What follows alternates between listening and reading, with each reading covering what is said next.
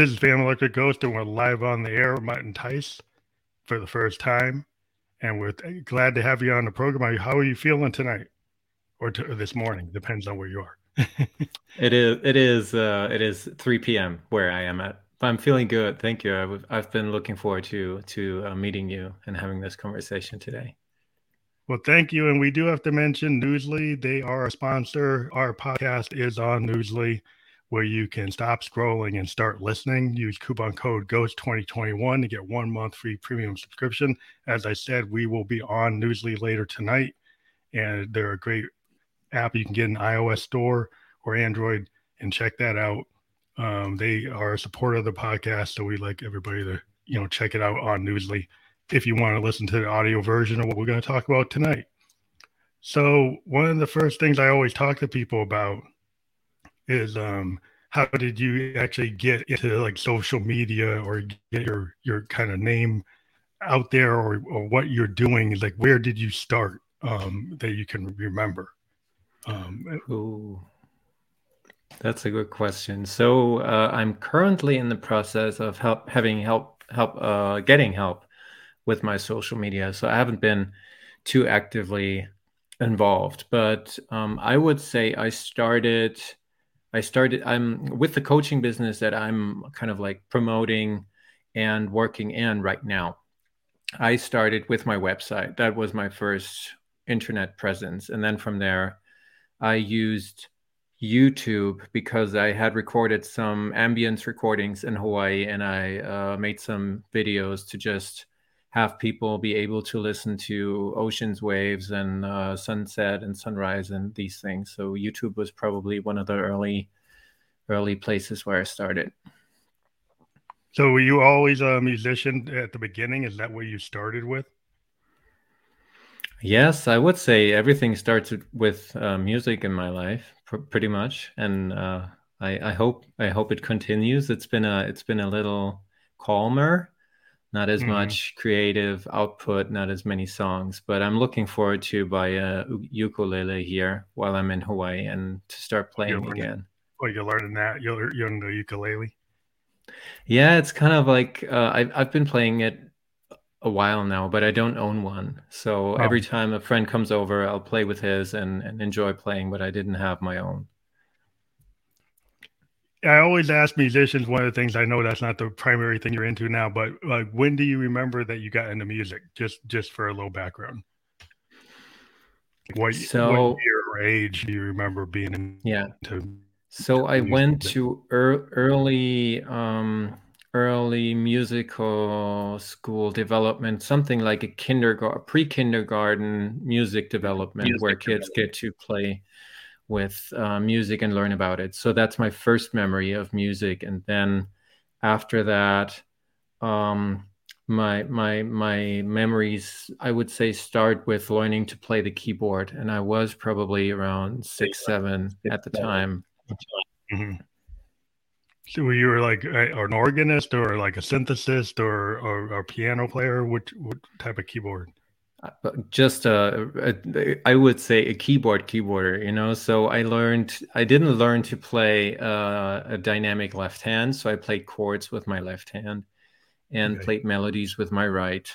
And um, I think I was too lazy at the time that I didn't practice enough for be for it to be able to to develop into something sophisticated. So whenever we started something more difficult with the left hand i was just like not prepared enough. But um, it helped me you know later later when i when i started to play the guitar my the the playing fashion is pretty similar. I'm not a, a melodic guitarist so i play chords with my left hand which is kind of like the same as with the keyboard you know? So yeah, yeah. i would say i'm a i'm a rhythm guitarist and keyboarder. And when I played uh, in a reggae band, I played a synth- uh, synthesizer. I played melodies. So mm-hmm. that was coming in again. That's interesting. I started on clarinet and then I went to keyboard because I needed a writing instrument. Not that you can't write on the clarinet, but really like songs are written on a guitar or a keyboard. And I, I like the fact that a keyboard could build the whole thing. That, that's yeah. been my kind of claim to fame is like, okay, when you become a synthesist, then you actually try to mimic a bass, mimic a, a violin, yeah. mimic the, the, breath on a sax, and actually Absolutely. don't. Yeah, that's the whole thing. But I'll I, I I'll, I'll go too far with that. So I'll get to one of the questions that you had on your um, on on on the um, website that where we found you um, is um, to ask you like what is a totem animal, so you maybe can explain to people what that is. Yeah, so uh, it's basically our our potential or our self showing up as an animal form, you know, or in an animal form. So a totem animal is um, for me. For me, um, I found my main totem animal is a panther, for example, and I'll just say say that because it's easier to relate to.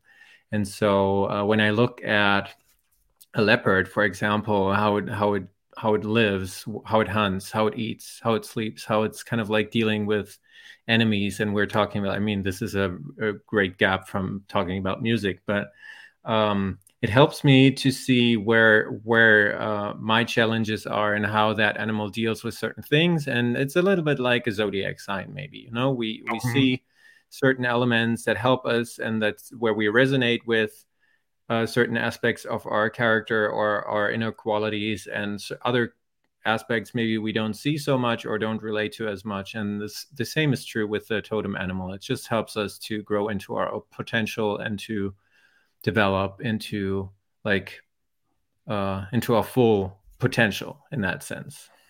Well, I'm a part um, Blackfoot and Cherokee, and in my family, they there was a big was a lot of affinity toward toward nature, and also kind of a, a similar concept to the totem animal, just spirit animals. You know, yeah, uh, eagles, like very mm-hmm. big in, in, indigenous culture, and, yeah. and Blackfoot culture, like you know the, the bald eagle, any kind of eagle, hawks.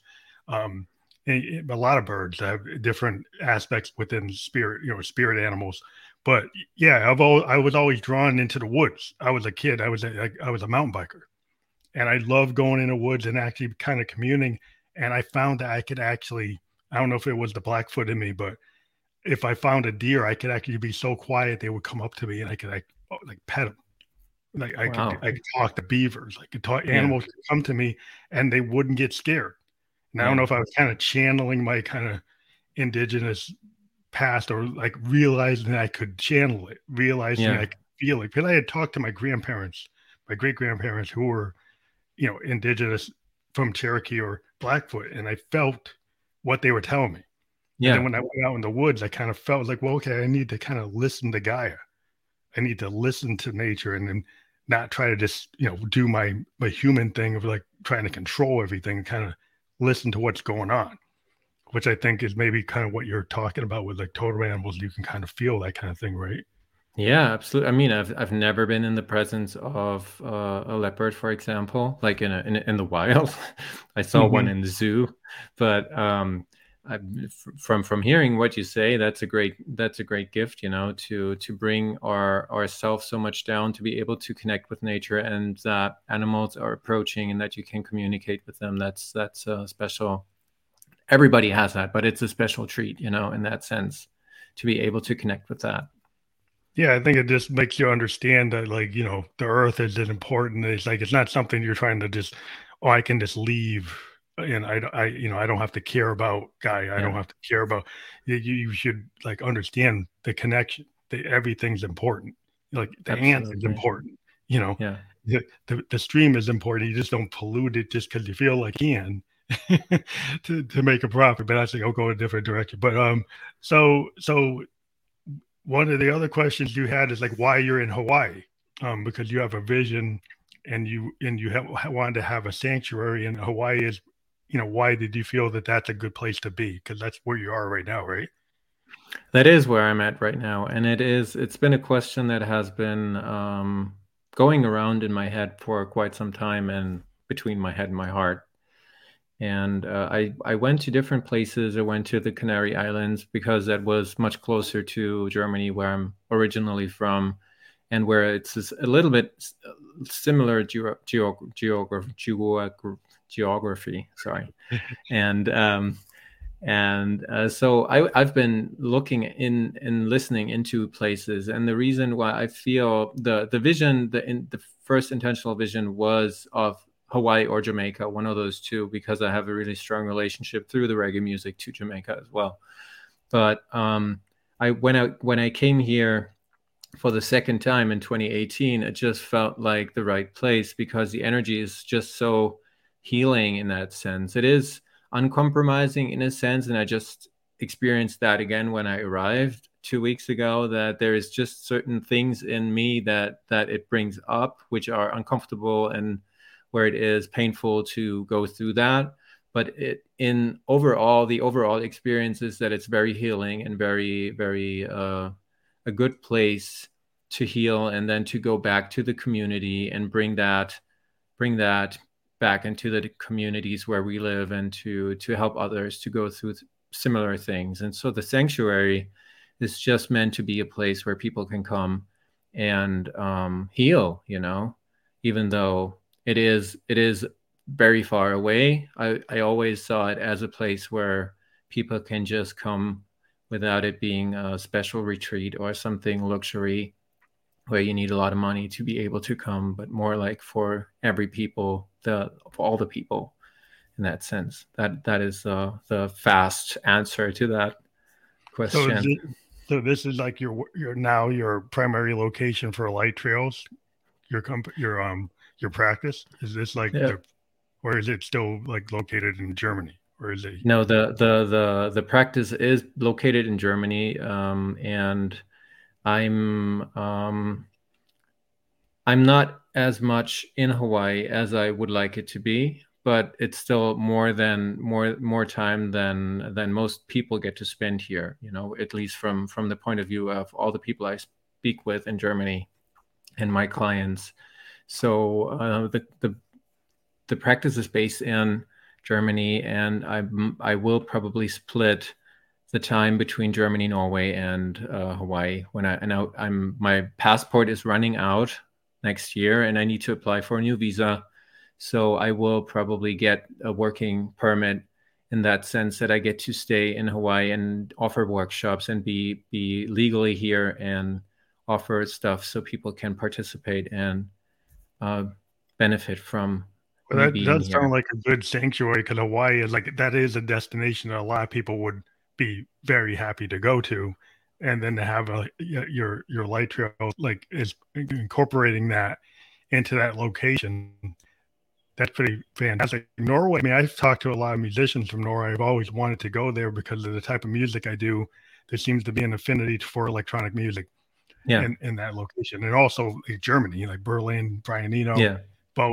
That's always been like, oh, I need to go to Berlin. I want to go to Norway. I want to go to Iceland. yeah. Those are places I want to go. And I actually did talk to a producer in Hawaii last year was in one of my bedroom producer festivals. It was a member of one. I do these concerts. I got introduced to that kind of Hawaiian culture through that person connection I had.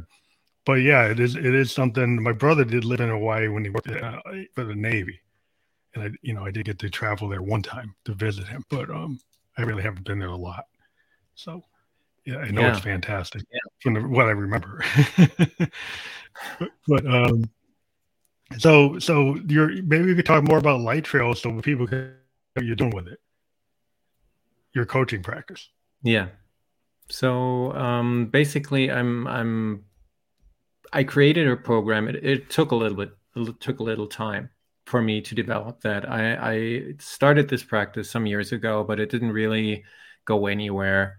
And then I made some music in between and got back to the coaching practice again last year. And so, uh, what I do is I work with shamanic journeys that's related to the question that you asked with the totem animal or spirit animal, where we journey from this ordinary reality that we are connecting in and talking in right now that this reality where other people say that's the only reality and then we travel into non-ordinary reality the place where we go to sleep and dream or when we have some kind of um, maybe ayahuasca trips or anything where where it is different but it's still kind of like coherent experiences. Mm-hmm. and these shamanic journeys i work with my clients and i have a program where we go from uh, the first session to session 16 where people just get help in creating their dreams and creating their goals you know? It's not always it's not always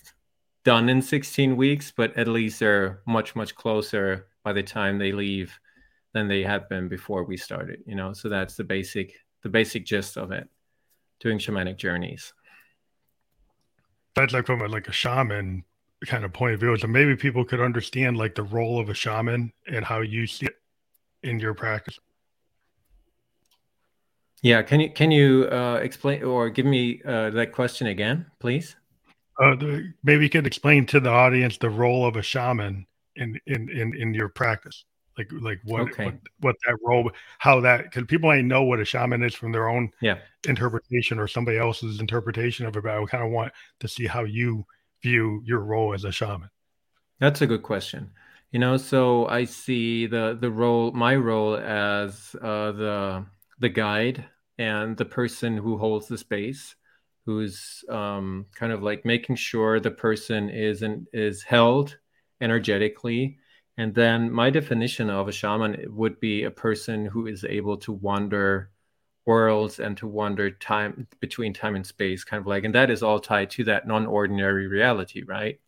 Mm-hmm. So me having had so much experiences through my training and through my through my ex like my, my experience in these shamanic journeys, I know a lot of the places where my clients are going and so i'm able to help them go through it and to stand by you know? Usually i just in, in simple terms if somebody would look from the outside they would just see me drumming while the other person is laying on the floor and and cl- having their eyes closed you know?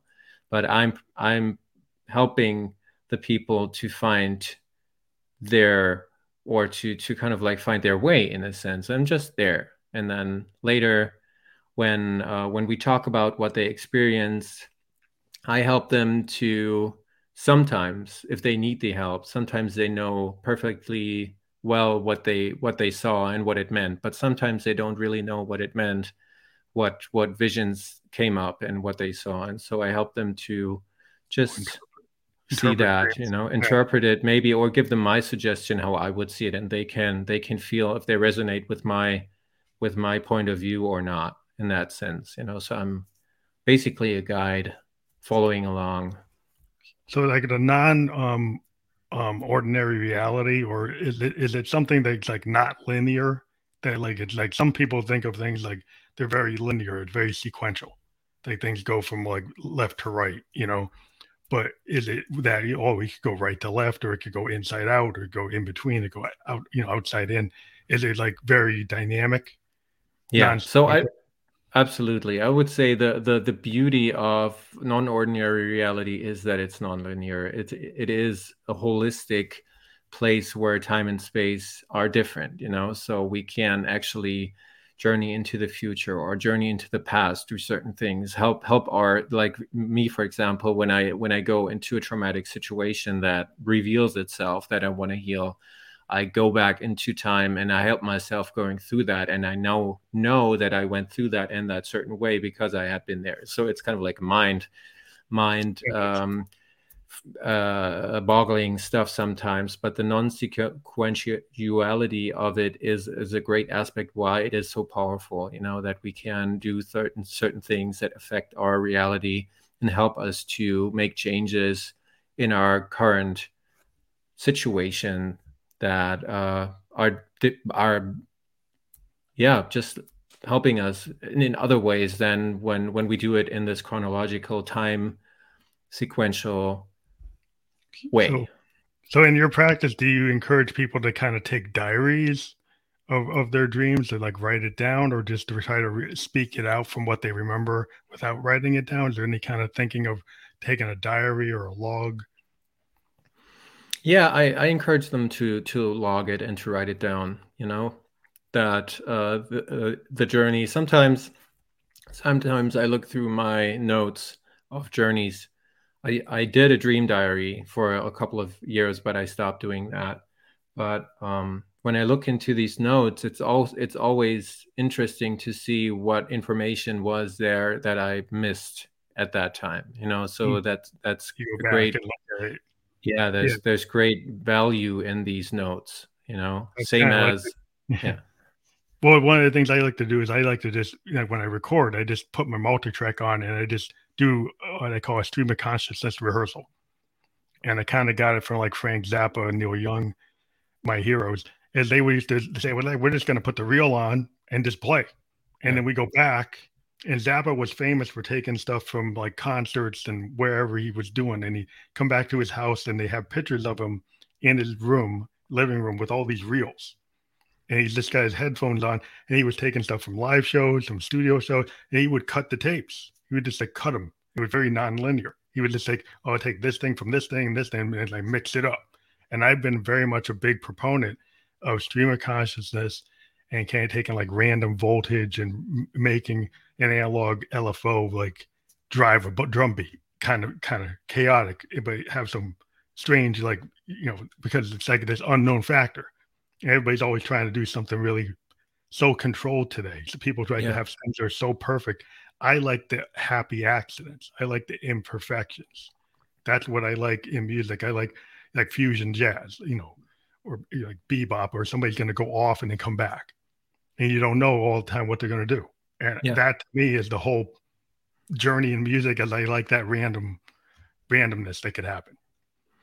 Absolutely, and it's beautiful. You know, when when whenever I I get into that groove and I just play and I just sing certain things, and when it just like when it just grooves, when it's just flowing, you know, without me knowing what's happening next, what words are coming out of my mouth, what melodies am I playing, it is beautiful, but it is it is so representative of the current moment that is fleeting we can't we can't grasp onto that because the moment we grasp it's over right so it's yeah. it's a it's that's a why you very special place yeah yeah yeah, yeah. well i try to do recording because then i get point in time stuff and then i can yeah. actually because I, tech i can sample it yeah then i can actually take that point in time and actually own it yeah. So, so the new tech is I can take point in time stream of consciousness and then I can still replicate it with my multi-track.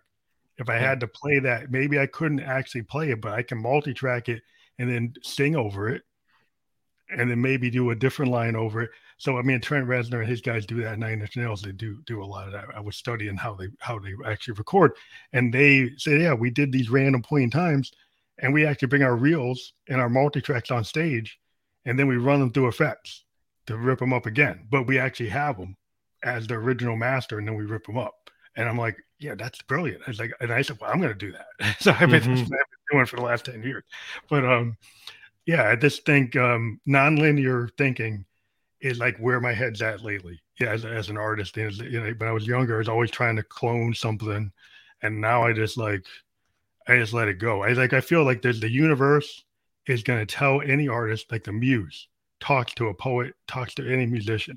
We we can channel it. That's part of the skill of a creator is like I can take all those inputs within and without, and I can just get that groove. And people was like, well, you're like in a trance. Yeah, you come out of a concert, like you try to ask me what I was doing. Like, I don't know. I, I just yeah. got into the groove and I don't even know what I was doing. you know, but I think that's what it is. I mean, when you're a musician, you kind of get into it, you got the muscle memory, you got the skill, you've been playing 20 years, you just can do it and if you try to describe it, it's hard to describe because, you know, I think that's when you're a mentor or something, you kind of know your groove for what you're trying to teach, right? You're, you're trying to teach people and you, maybe it's hard to describe exactly where your thoughts are coming from, but you kind of, you know it, you own it. Right. Yeah. Yeah, absolutely. and it's, it, I, I guess there's a, there's a great, uh, t- at least sometimes a great trust in that uh, things will work out you know? So if we look at, at this this is a, maybe a, a trend a, a, transference or something we can look at into life from music into life where we we realize because we practice we practice that that in the end we we come out like fine you know? Maybe sometimes we're as a, at least i am sometimes stuck somewhere uh, improvising and it doesn't really go but if we keep on going keep on keeping on then at some point it, it resolves itself and then it goes back into yeah into a flow it again. It's kind of like the idea of like, do you start or stop because you miss something, or do you go with it? And it's kind of like in life. Do you do you let that mistake make you go all the way back to the beginning? Mm, yeah. You recover.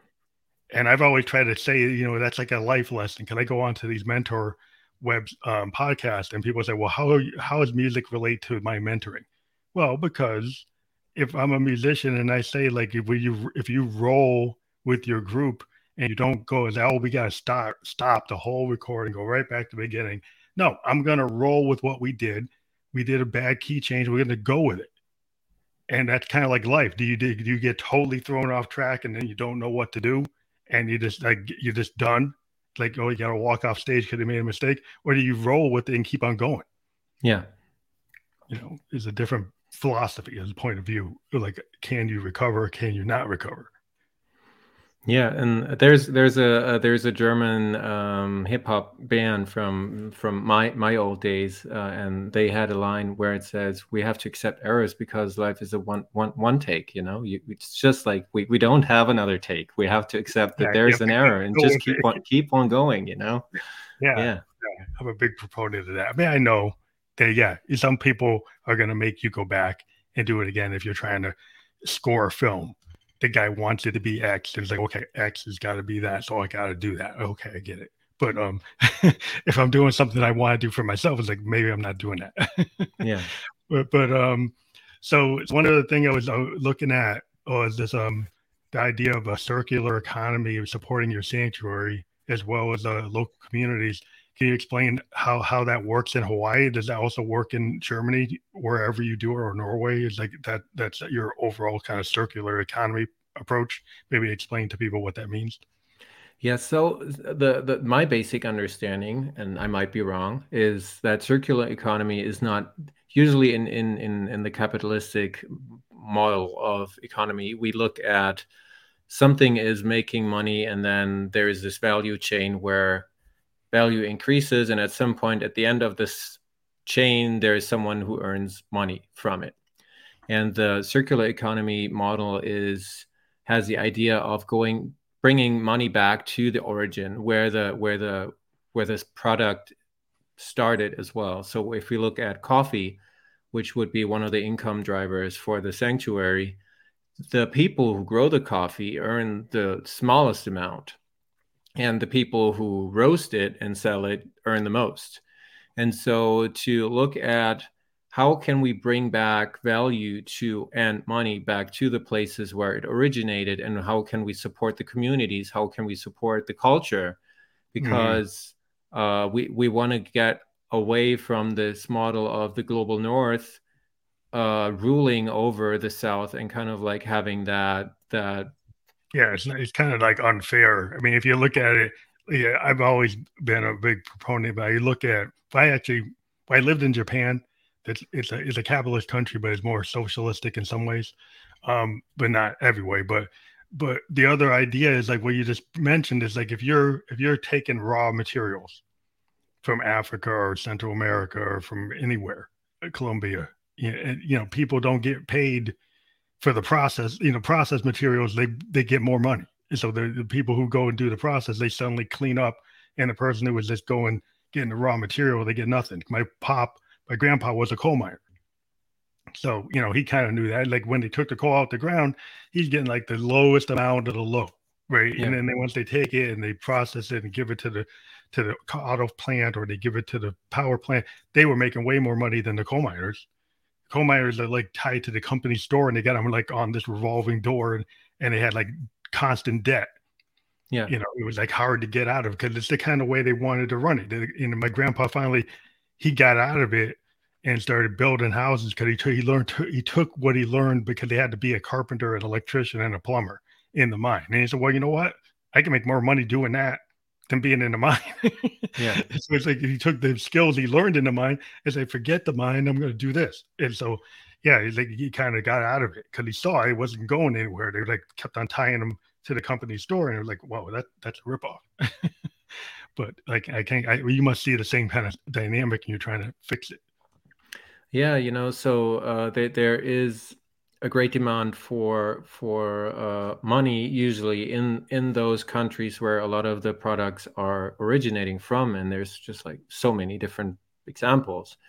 But when we look at at what what could we do with a part of that money we're not talking about all the money's going back but at least a part of the money so we pay higher wages so that the people can make a living from that and don't have to work 20 hours or having three different jobs yeah. in order to provide a living. And then additionally, it is about uh, strengthening the communities and the and the the places where those people live because it is it is about sharing. You know, so a circular economy wants to um, create a win-win situation for everybody who's involved in that value chain where the farmers the the maybe the shipping everything is it is about more value uh, distributed value but also about sustainability at least to me circular economy doesn't involve in that wording a sustainable aspect or a regenerative aspect but for me since we are dealing with quite uh, some serious issues with uh, in terms of climate change and other things of the pollution. So I feel like it it should be our focus in order to to yeah, create a future that is more workable. Um, more more workable for us as a as as a species as you mentioned dealing with nature or not dealing but kind of like being with nature rather than yeah, ruling yeah. over nature and making profits off of it yeah calvinism versus like an indigenous belief in that gaia is important and you don't hurt gaia but if you think you rule Gaia, you don't have that point of view. You're a Calvinist type of point of view. It's like, I can rule nature. And then what did you get? You got the, the fouling of all the rivers in Europe and the fouling of all the rivers in the United States when the capitalist industrial, industrial era, within 300, 400 years, you fouled all the rivers. You know, that's that's a very positive thing, right? so you like that's not considering that nature is important you thought that your profit was more important, so you didn't care. You threw the mercury in there, you threw all the other things in there, and now it's all over the whole planet. And they're like, oh, oh, you didn't think about that? I guess not. But um, that that's that's one of the things that really gets me um going in terms of um like the idea that we have the trickle down. Like, oh, if I let the top one percent have more wealth, and I don't mandate that they need to pitch in for public works or anything going on that they're somehow going to magically do that right? It's like like like you know it doesn't happen. Like the fire department can't be made to be for profit or or everything will burn yeah right so so the idea that you don't have to ask them to, to help build the highways or fix the water um the, the utilities or fix the the um you know treatment plants because oh they'll just magically decide to do it no they don't they buy super yachts, they buy Ferraris, they do all these other things. They don't do that. So sometimes you have to mandate that that will be done or, or they won't do it. The idea that they will go and do it is not true. We've been shown that they don't do it. Yeah, and, and I totally agree. But I, I hope, at least in my utopian view of the future, that I that I sometimes perceive when I'm when I'm not totally depressed by the way everything's going, um, is that we that it is a, a, process that has both angles. You know, it is about being a, a, an example and being a role model for others, and to to let them see and experience that pain. You know, it is just in my personal view. If you ask me, people who are able uh, to to just stand by and see what's happening are probably disconnected from their emotions and from their humanness, from their connection to the earth, right? And so by mm-hmm. healing that and the sanctuary, for me, it is least it is is at least Part a great opportunity to teach people to come back to themselves and to feel that it is important to take care of the, the planet you know that it's our home that it's that it's our our kind of like only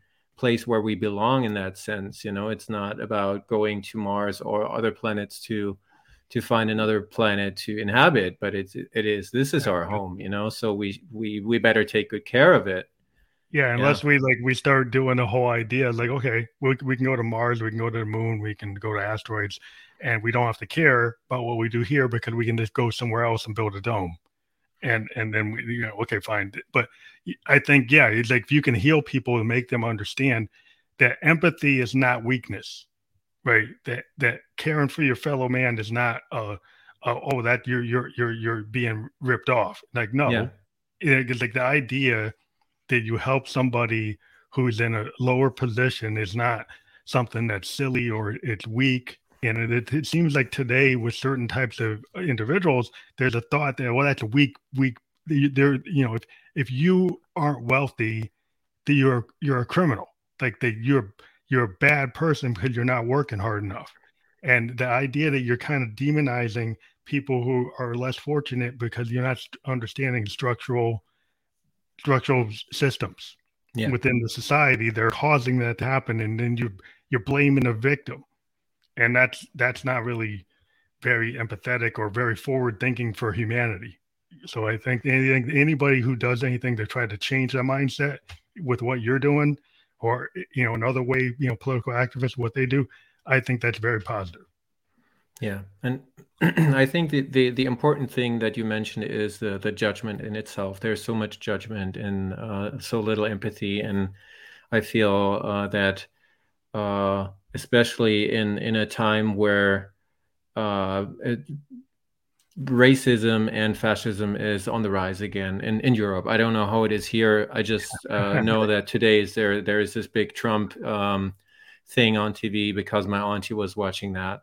But there is so much so much uh, there's such a great divide that it is important to to come together, you know, and to let go of that judgment and to be be together in in that because I I believe we can only uh, solve solve the the issues of the time when we come together and we have a chance if we don't use it that chance i just watched don't look up yesterday the movie with uh, leonardo dicaprio mm-hmm. and i think it's a great movie because i was asking myself what i don't i don't get the movie but i think i get the movie now that it is about climate change that mm-hmm. the asteroid is being depicted as we could have done something really early but we chose not to because of profit. And so at some point we miss the opportunity to do something about it you know and then the yeah. the earth will continue but humankind as we know it will probably not. And so it is it is what it is you know but i see i i, I see that we can come together and solve this. And it is an opportunity to grow you know well i think every every anything that's positive um that looks into humanity and tries to bring us together rather than separate us into different camps. And you know, there, there, there's always been this kind of divide and conquer that people who want to control things don't always have the best interest of the planet in, in, in mind. You yeah. know, so so if you if you have people who like you know we have we have things going on in the U.S. today, being an African American, we got people that want to go back to 1952 and actually prevent African Americans from voting just yeah. because we don't vote for them. So they'll go and close our our polls, so we can all all have to go to one. Multiple yeah. counties have to go to one. Now, how is that right? Like we're American citizens, but they want to act like, oh, because we don't vote for you, we're less of a citizen. And so th- that that's the kind of mindset that's going on today, and people think it's okay. There's certain people who think that's that's fine because oh, you guys are no good anyway. so th- th- there's very, very segmented things going on. It's like the most uh, segmented I've seen since the 70s. I'm a child of the 70s. I'm 55 years old. I grew up with busing. I grew up with people yelling the N word at me because they didn't want me in school. Now I look today, and my daughter, 22 year old daughter, was walking down the street, and we get one of these MAGA people yelling the N word at my daughter. So, and they had the MAGA and the Trump flag. So mm. it don't feel any different to me than when 72. Well, how is that? It's the 21st century. In 1972, somebody didn't like me going to school yeah. in a desegregated school. 2022, we got somebody with, with a MAGA hat on saying they don't, they're the N word to my daughter. Yeah. So it doesn't look like they've progressed that much. No, you know so so that, that's the problem. That's a that people in the world need to understand that there is a problem in the usa right now. We, we've got a significant problem and as an african american I, I feel very confident saying it because i live it. Yeah. there, there, there are people that are not very empathetic and don't understand history. And they seem to be doomed to repeat the mistakes of 1864 and 65 that, that's what they seem to want to do and that the world needs to understand how how crazy these people could be. One six was an example. If they keep on going that way, we could end up being very unstable. yeah. Future.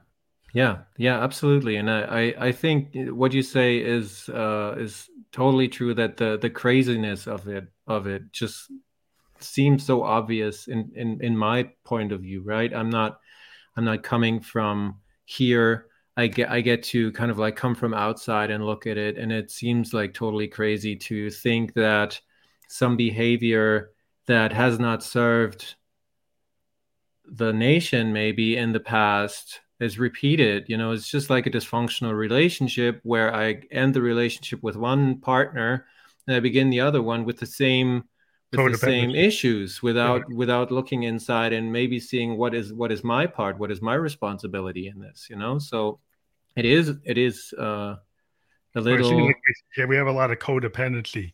You know there's a lot of people who are kind of stuck in that same abusive situation and they keep on repeating it. Because like you know the problem is like the people didn't learn the lesson. You know dr king you know he he left us you know uh, RFK, JFK left us, and then what do we? We got Nixon, then we got Reagan, and now we got Trump. It's like, okay, where's the learning? There's like there's no learning. There's like yeah. there's people want to go back before Kennedy. They want to go back before Dr. King. They want to go back before RFK, and they say, well, that's better. Really? it's like it's like that's the problem if you think about the timeline. It's like yeah. okay, we we had Dr. King, we had RFK, we had JFK, and now you want to say, oh, those those were bad. We got to go to before those guys. yeah, it's like it's it's it's, it's a kind of a mind numbing, but but that there are people out there, that's what they think, and uh, you know, we as uh, people who are more empathetic have to understand, like everybody counts. Immigrants make our country. To go and and use them as toys in a game you know, to try to say, oh, you, you know, we don't like these people. You know, we had governors shuffling people around as chess, pl- you know, like, like pawns on a chessboard to point people, oh, these, and they they were refugees, moving refugees around like pawns. Yeah. The, the point, a political point that you're, you're certain groups of people, oh, I don't like immigrants. So we can use them like chessboard game on the game and move them around you know that that that's not being empathetic that's not being forward thinking this whole country was made on all these different people coming into a melting pot but now they're acting like that's the bad thing that's yeah. like the best thing about america that that's like, like the whole point of it in my opinion but I kind of went off. no, that that's okay. You know, I feel just like the, the, it is it is easy to get carried away. It's just like always I always try to go back to how can I improve the situation? How can I be how can I be the change that I want to see, you know? And um, when you when you had been speaking, I I just heard the inner voice. Uh, one of my teachers, Wayne Dyer, he said that inch by inch we're making progress. You know, it doesn't look like it, but it's just like one small step after the other it's it's getting it's getting there you know so we i don't know if, if it's enough time for uh, the globe to to uh, transform in time um, but in in in my point of view i'm doing just the best i can you know to connect with people and to give give a hand out when i can and to be uh, compassionate. And if like that is that might be like from a certain point of view that might sound like like a very privileged point of view where where i haven't suffered some of the systemic uh, problems that other people have but at least this is my experience and the experience that i had i i was my my worst enemy in that sense you know so i'm i'm also more loving with myself and through that i can be more loving with others and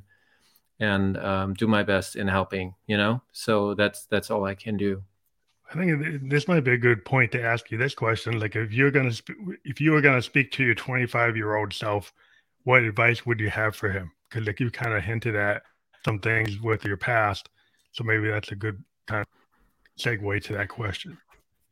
Yeah. So, um, my 25 year old, I would say,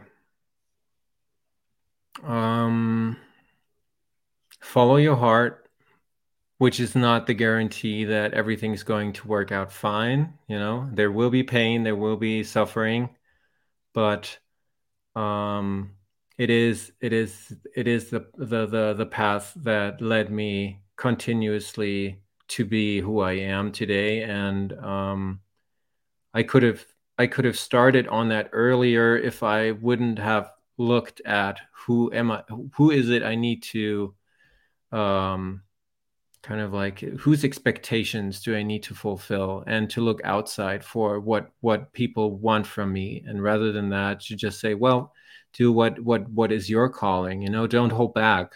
I did a lot of the times I did what I what what I felt was was my calling, but I always held back in in being afraid of how others might perceive me and maybe not fulfilling the expectations of my parents or friends or whoever and so i feel that would be my my advice to myself to start on that path of of personal fulfillment earlier rather than to trying to achieve something first i i did wait until i was 30 to complete my college degree and then I said, okay, when I'm 30, when I when I when I uh, when I have checked that box, I can make music for five years and I can can give it all, you know, instead of doing that from the get go and say, well, music is my big passion. I'll just I'll just do it, you know. So that as maybe a small example.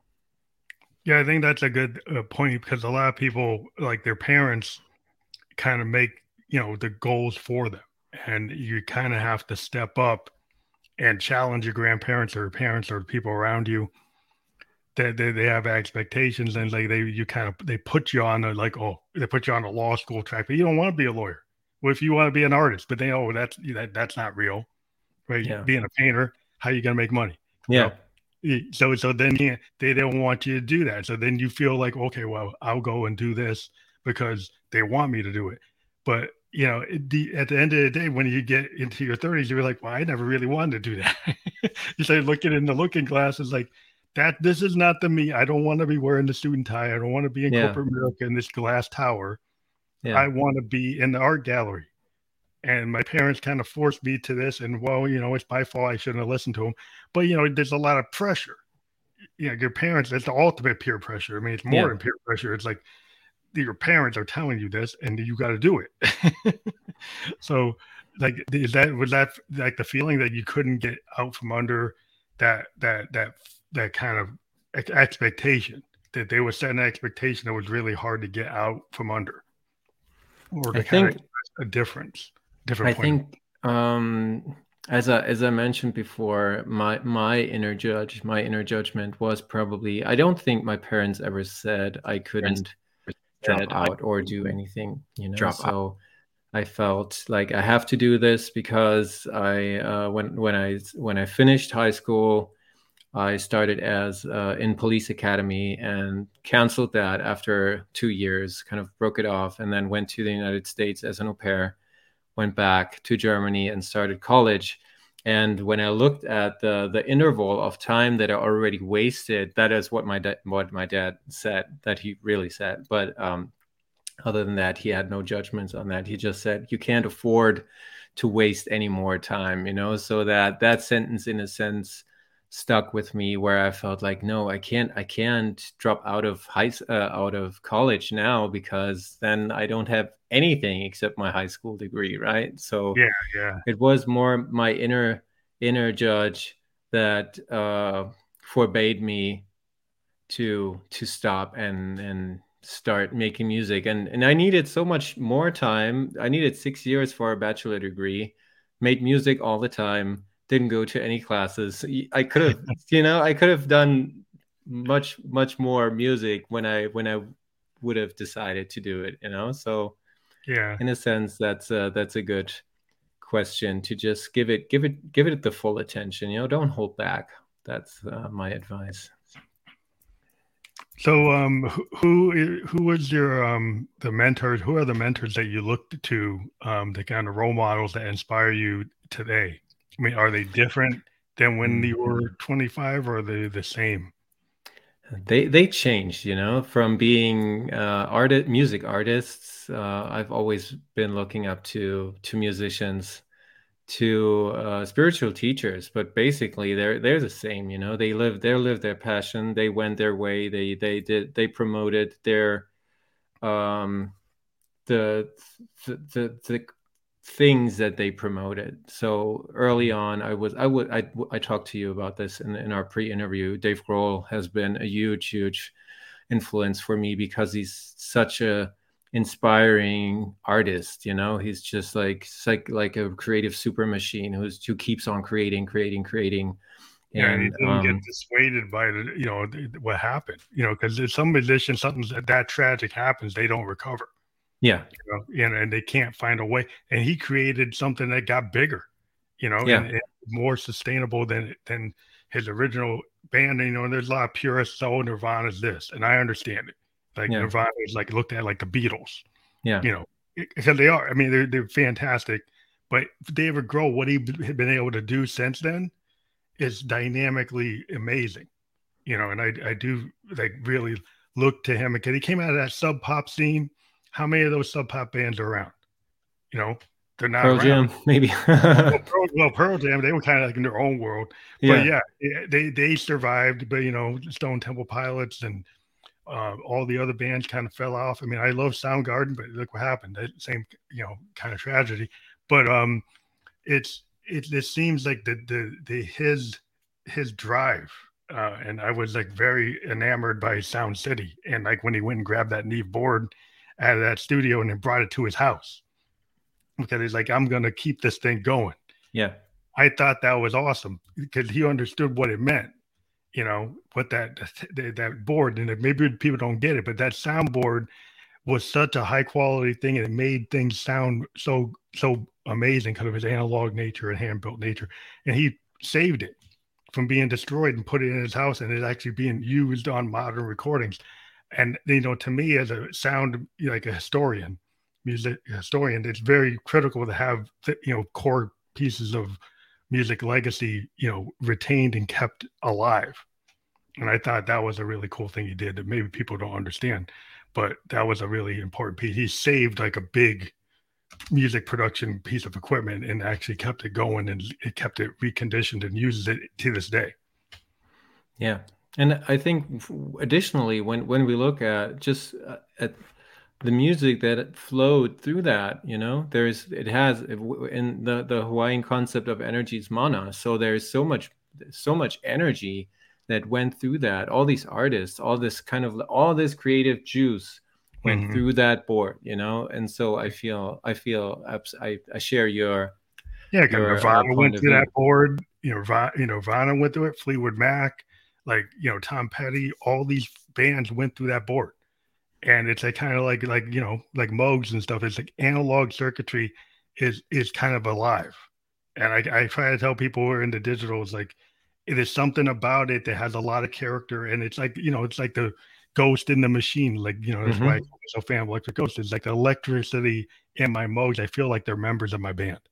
Yeah. When I'm playing with this old tech tech, it feels like I actually have a person playing with me. That it's not just some digital machine. It feels like there's somebody there. That there's something inside, like a spirit inside these machines. Mm-hmm. And if I, I, that's why you know my band is called you know Phantom because I'm kind of feels like I feel like I'm playing with phantoms. yeah, yeah, absolutely. But, uh, but uh, I feel that. But yeah, they, kind of go off. I think I still think that what we're talking about is it has synergy because you know people say, "Oh, what's the you're, you're talking about two different things." They're like, not necessarily.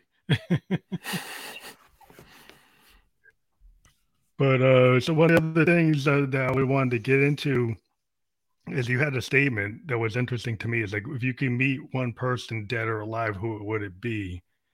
Um, that you would it was a question you wanted to be asked. So who would who, who do you find for that question the answer to that question?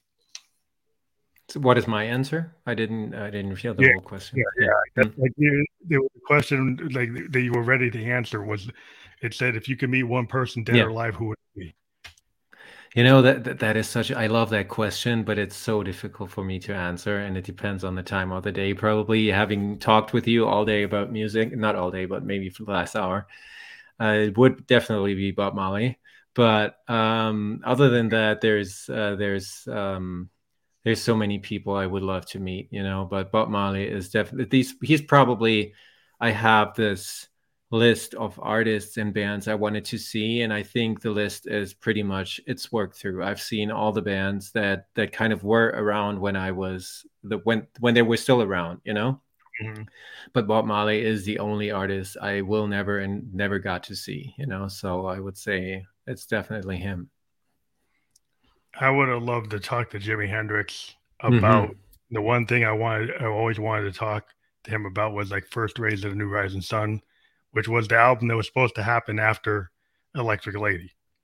And I I kind of built it over time from what I've read about what it should have been. And and what I found was that it was a fantastic idea. And, and, and people, the thing that always got me up about Hendrix was people are trying to act like he was all washed up mm-hmm. at the end. And he was working on that record. And if you actually find the, the tracks that were going to make up that record, it showed he wasn't washed up at all he was going in this progressive rock, fusion, jazz, very like you know he was going like like a direction like Yes and Pink Floyd. He was going mm-hmm. in, in, in it was like like Weather Report. He was going in a different direction, like Zappa. He was going that way. He probably would have played with Zappa. I mean that to me uh, has always been this thing where I kind of hate the way he got tied, you know, tagged at the end that he was all washed up and everything you listen to if you check all the all the old tapes is, is not the case. He was 27 yes. years old. He was just starting. Yeah. Yeah yeah. So so that you would love to talk to him about that about the the development yeah. of the uh yeah that's where he was headed because yeah. it was unfinished and i would have liked to see that full vision you know yeah. of where he thought he was going. Yeah. Yeah I mean, probably that's just my point of view, but society has to discredit artists at some point because they cannot just say, well, here's this tragic story and this person had his had had everything together in a sense, you know? So it, there needs to be some mm-hmm. sort of stigma that it is added to the person so that people are afraid of making, making following that path or something follow the same yeah. path. But yeah, yeah. sometimes like they, if you're, you know, the people who are at the, you know, I guess they're, they're like um pioneers and they're at the edge. Like people used to say, well, Janis, Hendrix, and Morrison were all pushing it, mm-hmm. and that's what happens when you push it. Like they were pushing it way beyond what you should push and that you got it's like cautionary tale. But I always look at it like, well, you know, art art, you know, great artists are going to push it. Your painters pushed it, actors pushed it. it. You know, sometimes in your craft, it's not all about living. It's about like, and maybe that's not cool, and maybe that's not a positive thing for you to to stay around. But as an artist, sometimes that's the way it goes. yeah. There's like a zenith thing. Maybe you shouldn't be like a, a method actor. Maybe you shouldn't go that extreme. Maybe you shouldn't be like a Morrison or Hendrix or Joplin. But we all benefit from their art you know? So you got to kind of like look both sides of the coin. Yeah. Yeah. So uh, you know, to live long is that is that the only thing what the point of life is? You know sometimes like it's it, like you know you can make arguments about it and people i don't want i don't want people burning out if they don't need to burn out but i i would assume that um these these artists lived the only way they knew how to you know with their yeah. creativity and they just they just lived and it led them to something that is from from a very centered point of view of society maybe uh, something that is not worth pursuing but to them they were struggling i i would imagine when i when i look at, at my own life i was struggling and i was i had music that helped me express these feelings and this kind of like and and so it seems like these these artists just expressed themselves and lived their way that the, the only way they knew how to. And um, their lives ended earlier than than other people's lives who just go on cruise control through through life doing something. Yeah i mean it, it depends. I mean if you're a creative person and you're you're kind of at the, at the you're at this level where you're like exceptional and you're like you're living in a zone and maybe you get you're overconfident and maybe you take more risk than other people, so you tend to walk that kind of razor edge. Mm-hmm. And you, you, don't consider like that anything could happen. And these people were all like in their 27s, you know, they're 27. So yeah, there's a lot of bravado when you're young. You, you take risks. It's kind of the nature of young people. That's why insurance companies don't want like rate you high. Yeah. yeah. Because you might, you might, it's not only them. It's like young people tend to not think all the way through. You like, because yeah. you learn, you know, and you know that those are extreme examples. But I think sometimes you have to look at people who are actually willing to make a choice, willing to make a decision. Like sometimes you sit there and say, "Well, I'm not going to do that because it's too scary, or I'm not going to put myself out in front of people. I'm not going to express myself." Yeah, there's always a danger when you when you actually open up and let the world see you. You yeah. can get hurt by it, and then it can affect you and make you go into something. And, and so, but you know, it, it better. I think it's better to let it out than to keep it in. Absolutely. that that's my life lesson there. Absolutely. And maybe maybe as one quote from Wayne Dyer that I really love, he says, "Don't die with your music still in you, you know? Just just let it out. Bring the bring it into the world. That's bring bring your uniqueness, your sound, your voice, your whatever it is you came here, bring it bring it and share it with with everyone and then uh, don't regret holding do not doing it, you know? if I if I look back uh, and imagine looking back, having lived my life and and and realizing there there could have been I could have I could have sung, you know, I could have brought my voice out and I didn't. I choose not to. I choose to hide.